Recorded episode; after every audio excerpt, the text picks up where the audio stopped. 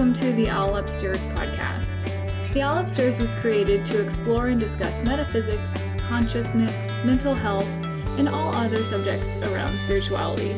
Join me, Kate Wehner, spiritual mentor and intuitive coach, as I share my experiences living a spirit led life.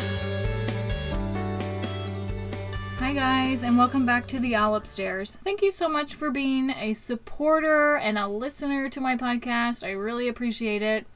And I love when you guys reach out and tell me that you've listened or that you've taken something away from this because I feel like it, I'm not just talking into a microphone in my closet when you guys tell me that you've received some type of takeaway from this. And it makes me so fulfilled and helps me to want to continue doing this podcast. So thank you. I don't know about you, but the month of September has been quite a curveball. and I say curveball because the perspective that I've gotten over the last couple of days has been really enlightening and has made me stop looking at things in a good or a bad way. And there are things I knew, I just forgot, and I had been really, really trying to look within and figure out some answers. And I was called to read this book, and we're gonna get to that in a minute. But let me let me kind of set the set the tone here. So I've had a lot of relationship things happen and a lot of different dynamics and settings within my life in the last two weeks where I felt a lot of pain and a lot of uncertainty, betrayal. I've had issues with power, issues with abuse from other people. Like, they're all dynamics that I know that I have allowed to happen. So I take responsibility for my actions and my part within those. However, I am wanting to understand and get to the perspective of why are these things happening in my life and how can I shift them so that they're not a part of who I am or what I experience any longer. While I can't control what anyone else does, I can 100% control my reactions and my responses to the external circumstances.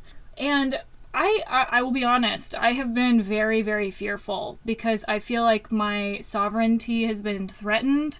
There's a lot of power from the government that's wanting to step in and intervene within personal choice.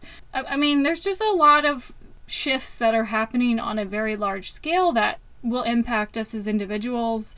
And that's very frightening to me. I like having my own autonomy. I like having my own choices. And I feel like I've definitely played into a lot of fear in the last two weeks. And so as a result, I really just got to a point where it's like, okay, I surrender. I don't know what else to do. I need help from God, the universe, whatever. And so he came through for me in a couple different ways. And I say he, I should say he, she, it, the whole shebang came through for me in scripture from the Bible, but then also gave me guidance through a book called Conversations with God, and it was written by Neale Donald Walsch. And I have the book that has all three of his volumes in one. And when I was sitting in meditation yesterday, and I was just like, "Okay, Spirit, like, help me here. What, what, what, what am I doing? What are we doing?" It led me to book three. And I read the first few chapters of book three, and I really want to share with you my takeaways from those chapters because it helped me to kind of shift my perspective on all of the experiences that I've had recently and, and that we're experiencing as a collective, and how to kind of shift our minds our bodies and our spirits and so we're aligned with our truths and I'm no longer having these power struggles or I'm no longer having these bouts of fear and and even if I do, because they're part of the human experience, I'm able to navigate and bounce back much more quickly and shift my state of being. And that sounds kind of woo woo, and that kind of sounds new agey. And while it is, there's also some um, different perspectives that I, I hope that you're open minded enough to hear.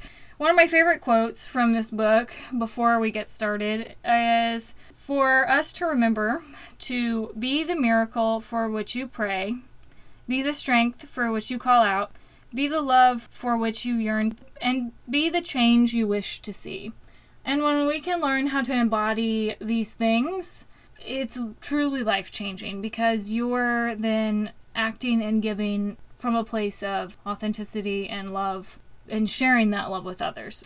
So within this book, the idea that all objective phenomenons are drawn to us through our subconscious. So no matter what we experience in our lives, we attract them because on a subconscious level, we desire it. We're seeking it and we're or possibly consciously choosing the outcome. But it, whether or not we desire it on a primal level or we're wishing to experience it consciously, all situations that we experience come from this subconscious impulse from within us. These circumstances always provide the perfect conditions and the perfect opportunities for us to experience what we wish to experience to evolve. And there's nothing that can happen in our life which is not precisely perfect because every time we are gifted with an experience, it's an opportunity for either something in us to heal or for something for us to create or to experience something. And through that experience, we as we choose to either heal, create or experience, it allows us to choose and be who we really are. We are gifted with the beauty of being whoever it is we choose to be. In this book, it's saying that the biggest mistake that humans can make is to allow others outside of us are through relationships parents uh, celebrities friends family to have a bigger influence over our choices than ourselves. And when we make choices from a place of love and choices that are for ourselves it's the highest choice that we can make because we are choosing us out of love the problem is, a lot of us don't know what the fuck we want. I don't know what I want.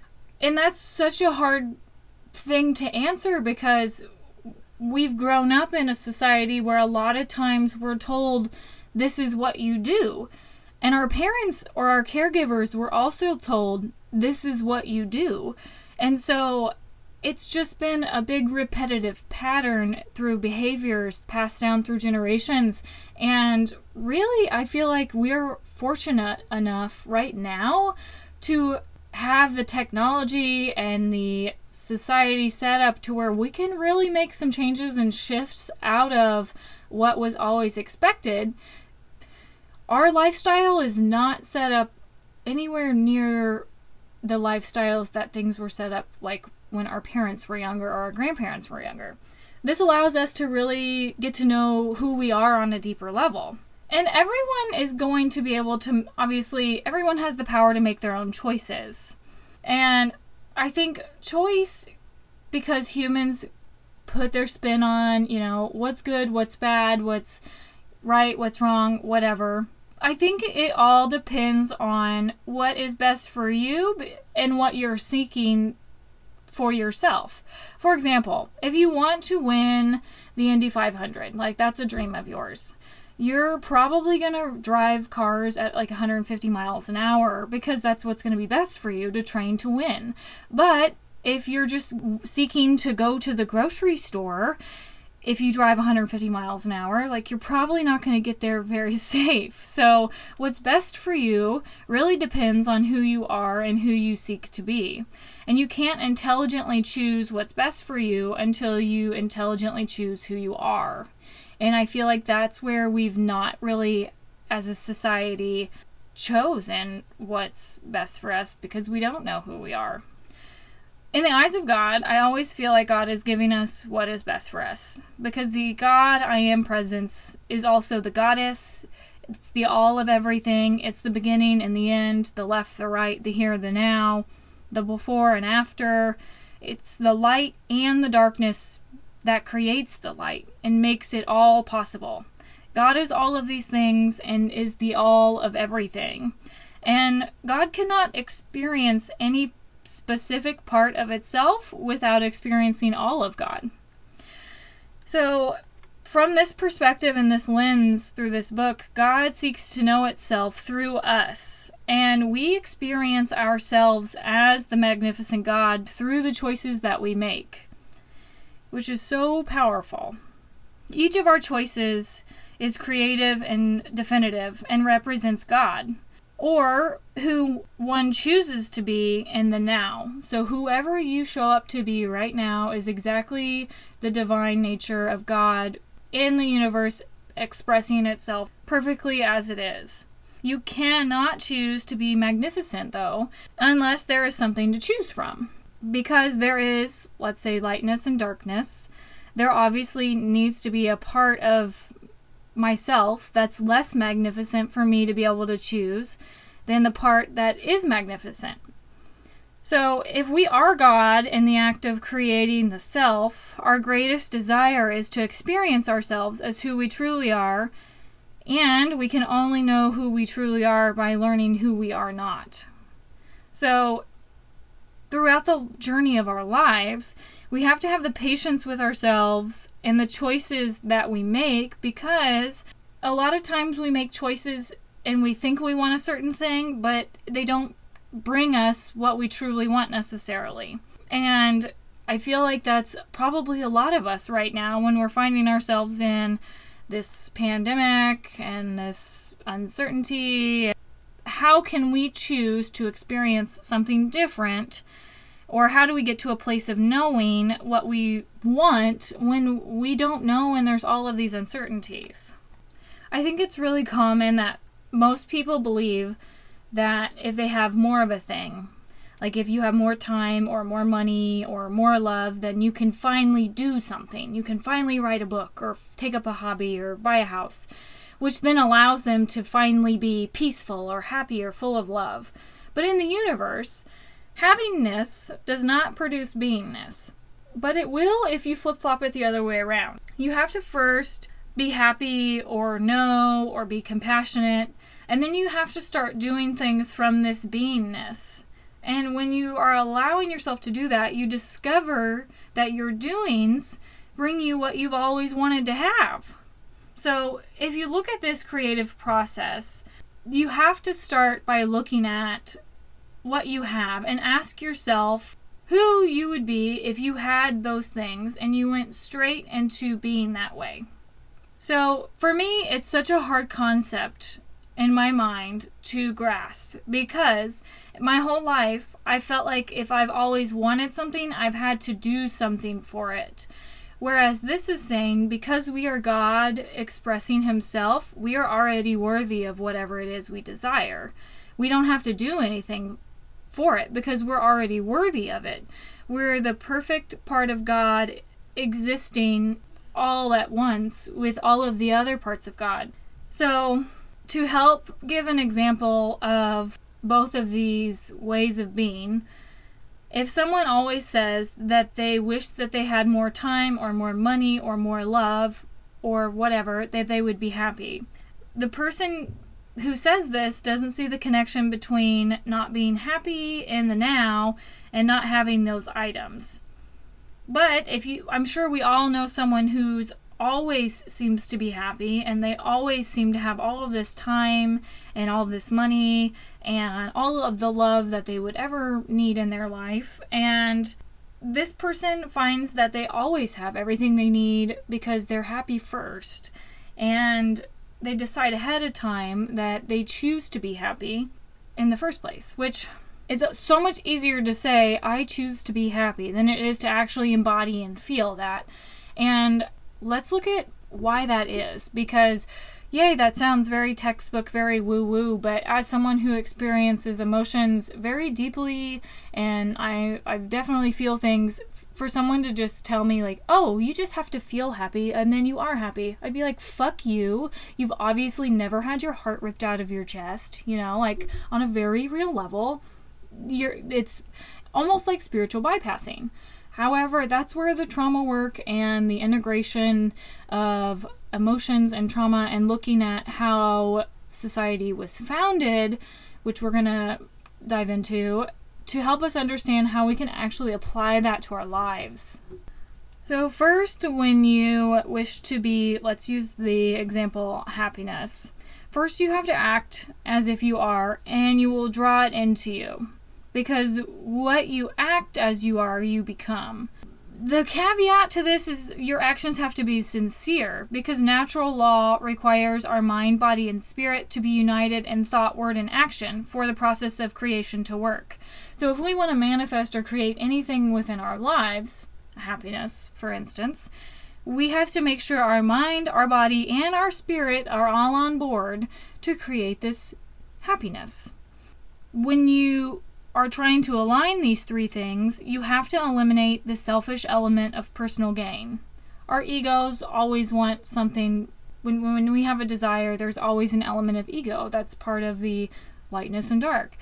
So, how to eliminate this is to choose whatever we want for ourselves to be selfless and to give it to another person. So, for example, if I do choose to be happy, I should cause another individual to be happy. If I choose to be prosperous, I create an opportunity for another to prosper. If I choose to want to have more love into my life, I am going to cause another person to have more love in their lives. And when you do this from a place uh, a heart centered place with deeply sincere and not because you seek personal gain, but because you really truly want the other person to have this experience. The things that you give away in the universe come back to you. That's the act of giving. It's when you have something and you share it with others. Our minds can't comprehend whenever we are in a consciousness of lack and we're like, I want this, I want this, I don't have this, you know, I need this, whatever if you are going to share and give away, let's say, happiness, your mind cannot stay in the same state of lack because you can't give something away that you don't have. So, a new thought can be created from this action because now your mind's saying, well, if I didn't have any happiness, how how did I just give some to this person? And so it allows an opportunity for a new thought to become your experience. And you start being that way. And once you start being that way, you're able to become one of the, if not the most powerful creative machines in the entire universe because you're in alignment with your divine self. Whatever we are being, we are creating. And so when that circle is complete, you'll be able to create more and more things for yourself. It's important to remember that God is always in touch with our deepest desires, and He will always provide just that.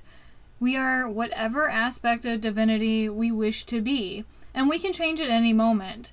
So, if we are ready to, let's say, have a family and settle down, we will not bring up a variety of experiences for ourselves, and we will stop changing our minds so often about who we are and who we choose to be, and we will embody someone or an aspect of ourselves that will produce calm and um, steady life choices. Everyone makes decisions on a different level. So, when we are changing our mind really often about who we are or who we want to be, these decisions will all pan out on different levels because we all have different levels of awareness. So, because God never interferes with any of our choices and we have free will, if we assume that something happens to us, we have to then assume that it's perfect that it happened because nothing escapes perfection in God's world.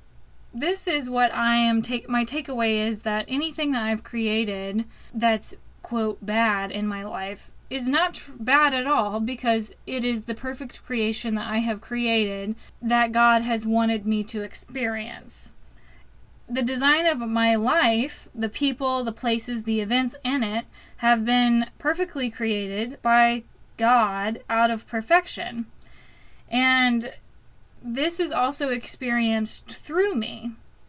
And so God and us are working together to co create this beautiful process, which is what we then experience as our lives. The catch is, though, that we often experience or manifest or live through these things consciously or unconsciously. And so I certainly would like to be conscious in my choices and move through my life with awareness because there's a lot of experiences that I've had that I do not wish to experience again.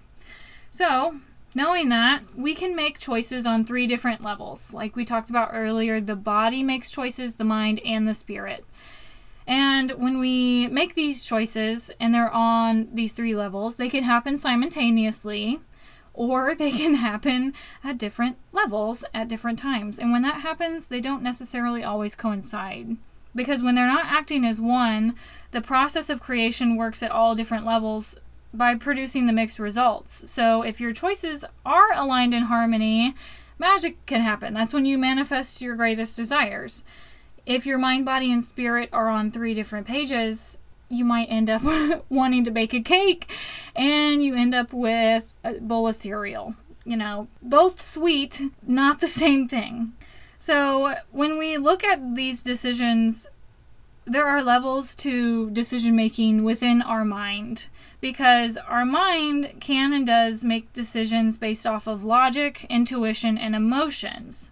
Because there's three levels to this, there's the potential for even greater inner conflict when you have the mind, body, and spirit working together because the mind also branches off into three different branches. You have emotions that are different levels. Obviously, we intuitively pick up things on different levels. And then also, we think about things logically on different levels. But it's important that we recognize all three of these things are within all of us. And we lean on maybe one or another to a certain degree, more or less. I think it's really important that we talk about the emotions of our mind and our body because they are intertwined. And within these, I think they cause the most powerful responses because they feel so great. So, if we look at emotions, there's five natural emotions. We have grief, we have anger, envy, fear, and love. And within these emotions, if you walk through the stages, all of them boil down to either fear or love. And so, when we are making choices and we are creating our creations, everything starts off as a thought and they are always sponsored by either love or fear, which is also known as the great polarity or the primal duality. Everything breaks down to either fear or love, darkness or light. All of our actions, our thoughts, our ideas, concepts, understandings, decisions, choices, actions are all based on either fear or love. And in the end, it's really just one which is love. Because fear is really an outgrowth of love. In fear's highest form, fear is love. For example, a parent who saves a child from being killed in traffic, do they experience fear or love? And it's both because I'm sure they're fearful of their child getting hit by a car and they love them enough to risk their own life to save them from an accident. So if you move up the scale of natural emotions, grief and anger and envy are a, form of fear. And in turn, they're also some form of love. But the problem with people is that when our five natural emotions become distorted and unrecognizable, they're not growths of love anymore and they're not they're not much of god as the form of love because god is absolute love so, we're going to look at what happens when you experience these five emotions and what they are here to help us understand and be in tune with our higher selves. But because we live in a society that encourages us to not feel them, they become very distorted. And when they're distorted, that's when things manifest into a negative polarity. So, Let's start with grief because I am so familiar with grief and have talked so much about grief on this podcast. Grief is the part of us that allows us to say goodbye when we do not want to say goodbye. It's for us to express and propel the sadness within us And when we experience grief, or we're allowed to experience grief as a child and cry and allow ourselves to feel these things as an adult, it's really easy for us to feel these things as well. And so we're able to express and move through it in a healthy way. If we're taught that grief is really bad and it's not something that we should experience, it manifests as a suppressed emotion within our body. So if grief is chronically repressed, it can then turn into chronic depression, which is an unnatural emotion. And when people have all of this emotion stored within their body, that's when it's it comes out in very painful circumstances. People have been killed because of chronic depression. Think about people who are experiencing suicide right now, or like I have experienced that through family. Um, think about wars that have started, or internally or externally, all because we have not been able to allow ourselves the depth to experience the sadness that we've experienced. Same with anger. Anger allows us to say no thank you to things that do not serve us and does not have to be abusive. It does not have to damage another person.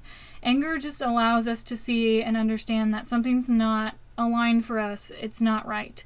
But if we were kids and we were taught not to be angry or anger is a bad thing and we repress it, as adults it becomes rage. And rage is also an emotion that people have killed other people for or done something in blind rage because they were so angry. They've said things that have hurt other people or damaged relationships. And it's all because we have not been allowing ourselves to acknowledge what it is we truly feel initially. We suppress. Envy's the same the same thing. It's envy makes us want to try harder, want to do things over and over again, to continue striving until you succeed. And if children are not allowed to express envy and they must suppress it, or if they, they are made to feel that it's not okay, it manifests as jealousy.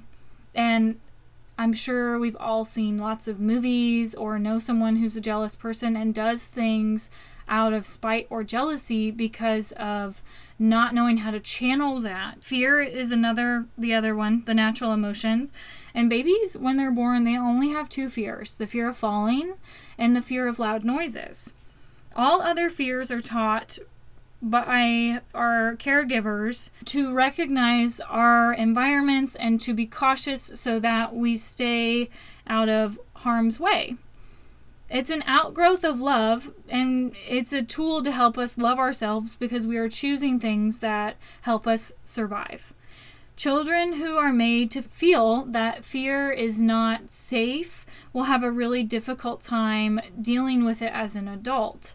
And if it's repressed for a long time, that becomes panic, anxiety disorders, and it's unnatural. And people on an extreme level could cause self harm or make poor choices that impact them or on a larger scale others because of not being able to regulate their feelings.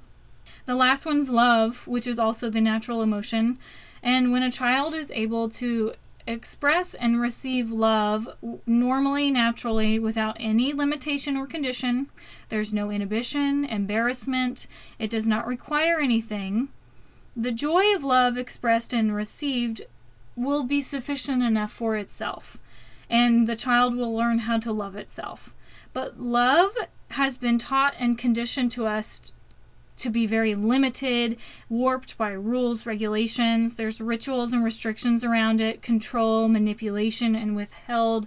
That's where you see a lot of the abusive relationship dynamics that are between uh, adults and their caregiver or children and their caregivers. Love that is repressed for a long time becomes possessiveness or neglect, I think, because you cling tightly to what you want and it becomes yours and you can't let go. Or you cast yourself to the side because you've never been able to give or receive love unconditionally. And so, because we were taught to suppress our emotions, Many of us don't want to face our truth because it's so uncomfortable. I didn't even know that I had rage and anger in my body until this year because I was conditioned to not allow myself to feel those things. And so now that I am allowing myself to recognize when I am angry, the rage is so powerful and so overwhelming that it's fucking uncomfortable. I, I I don't know how to channel it or what to do with it because I was never taught as a child how to handle or manage my anger in a healthy way. But as I lean into this truth that I am angry, it is allowing myself the opportunity for change. And the only way this change starts is within myself and my being. We've been living in this world where we've been imprisoned by our emotions, by repressing them, and it's brought lots of unhappiness and death and destruction. But it's the model behavior that we've been taught for centuries not to indulge in our emotions. And if you feel grief, we're taught to get over it. And if you feel angry, you stuff it. And if you feel envious, you should be ashamed of yourself. If you fear feel feel fearful, you need to rise above it, work through it. There's so many coaches now on Instagram that's just like, just fucking do the shit, move through fear. And it's like, okay, but it's very important for you to also feel feel it, to feel love, to you know, allow yourself to not control it or to not limit it or not wait for it or run from it or whatever you have to do to stop suppressing your emotions. You have to feel all of it right here, right now. And when you do that, you allow yourself to be free. And when you are in your truth and you have no longer imprisoned yourself, that's when you're allowed to step into your highest self and experience freedom and liberation from the prison that we have built within ourselves and within a society of suppression. There's a lot of things that we teach children not to want to experience, or we teach them that it's taboo or bad. Sex is a great example.